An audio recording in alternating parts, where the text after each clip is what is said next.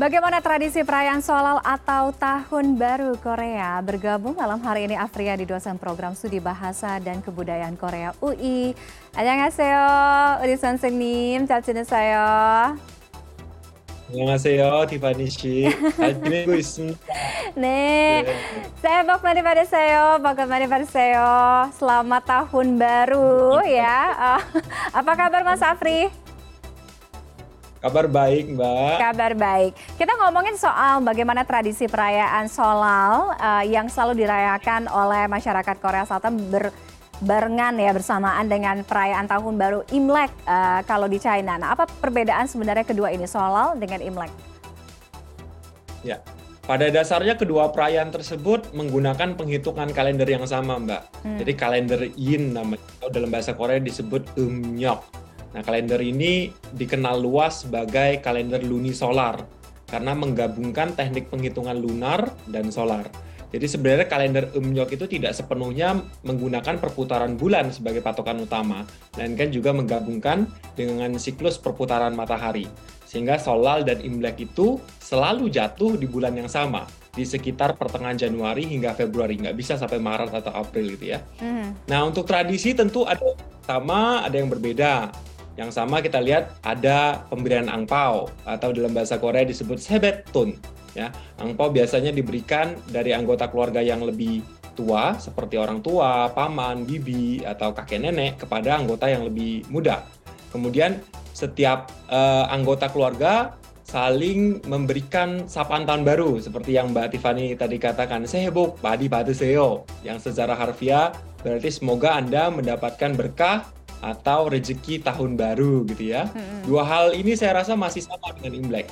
Nah, untuk perbedaan sendiri yang mendasar pastilah penganannya, makanannya. Seperti yang tadi disebutkan sebelumnya di Korea ada penganan khas yang dimakan di hari Solal ini yaitu tokguk. Sup yang terbuat dari tok ya, kue beras tadi. Nah, tok dibuat tok ini dibuat sup yang berwarna putih melambangkan awal yang baru dari tahun baru tersebut. Nah, tradisi memakan tokguk ini saya rasa menjadi tradisi khas Korea yang tidak dapat kita jumpai di Tiongkok. Hmm. Demikian, Mbak. Oke, itu tradisi-tradisinya ya. Nah, em, kalau eh, di Tiongkok ketika perayaan Imlek kan biasanya masyarakatnya eh, melakukan perjalanan, entah itu liburan atau pulang kampung sehingga itu menjadi waktu yang paling padat dan juga paling sibuk. Nah, kalau di Korea Selatan ini juga menjadi kebiasaan, tapi apakah tahun ini juga kembali? Karena mengingat pembatasan COVID ini Ya. sudah dilonggarkan sehingga juga masyarakat kembali melakukan perjalanan besar-besaran, Mas Afri. Betul, tahun ini perayaan terlihat lebih bergairah ya Mbak, mengingat setelah tiga tahun pa- pandemi, awal tahun ini angka kasus COVID di Korea mulai menurun, kemudian eh, gelombang masyarakat yang pulang meningkat, ditambah lagi Solal ini jatuhnya di hari Minggu, dan Hmm. libur di Korea itu dimulai dari Sabtu hingga Senin, tambah satu hari cuti bersama di Selasa, jadi ada empat hari, kemudian ada beberapa perusahaan yang meliburkan bahkan di eh, dari mulai dari hari Jumat pertengahan gitu ya. Jadi libur panjang dan sejauh pengamatan saya satu hari sebelum Solal pasar-pasar di sekitar tempat saya tinggal di sini sudah penuh dengan ibu-ibu yang berbelanja dan kemudian berita juga sudah mengabarkan bahwa di Busan sendiri diperkirakan angka masyarakat yang pulang kampung meningkat eh, hingga 20% ketimbang tahun lalu Hmm. dan tempat bermain pun sudah paling banyak pengunjung seperti itu ya Mbak.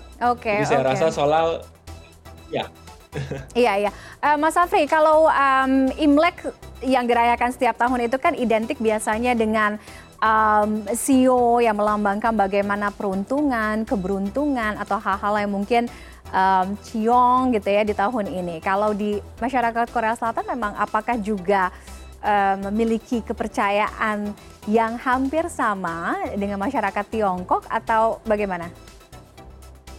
Ya, tentu Mbak, di Korea juga percaya dengan apa yang disebut sio tadi, yang dilambangkan dengan 12 hewan itu ya. Mhm. Jadi dalam penghitungan kalender Asia Timur, khususnya yang berakar dari Tiongkok ini, dikenal istilah 10 batang langit dan 12 cabang bumi, atau dalam bahasa Korea disebut Chongan Jiji. Nah, setiap batang langit dan cabang bumi ini diwakili dengan aksara Hancha atau Han itu. Sehingga eh, biasanya digunakan untuk menandai tahun tertentu. Seiring berkembangnya waktu, 12 cabang bumi atau Chiji tadi itu diberi simbol 12 binatang oh. atau yang oh. kita kenal dengan Yo atau Ti dalam bahasa Korea ya. Jadi satu cabang bumi itu diwakili satu hewan. Nah, kebetulan tahun ini uh, kita masuk ke dalam tahun Kemyo-nyon atau tahun kelinci air. Jadi orang yang lahir di tahun ini bersio kelinci, Tokiti disebutnya. Oh, oke. Okay. Mbak. Jadi kurang lebih memang um, apa ada kebudayaan yang sama ya, yang mirip dengan masyarakat Tiongkok. Baik, terima kasih Mas Afriadi sudah bergabung dengan Korean Corner di CNN Indonesia Connected malam hari ini. Sehebok Mani Padiseo, Pokok Mani Padiseo. Selamat merayakan tahun baru Solal di sana. Selamat malam, sehat selalu. Selamat malam, Mbak. Terima kasih.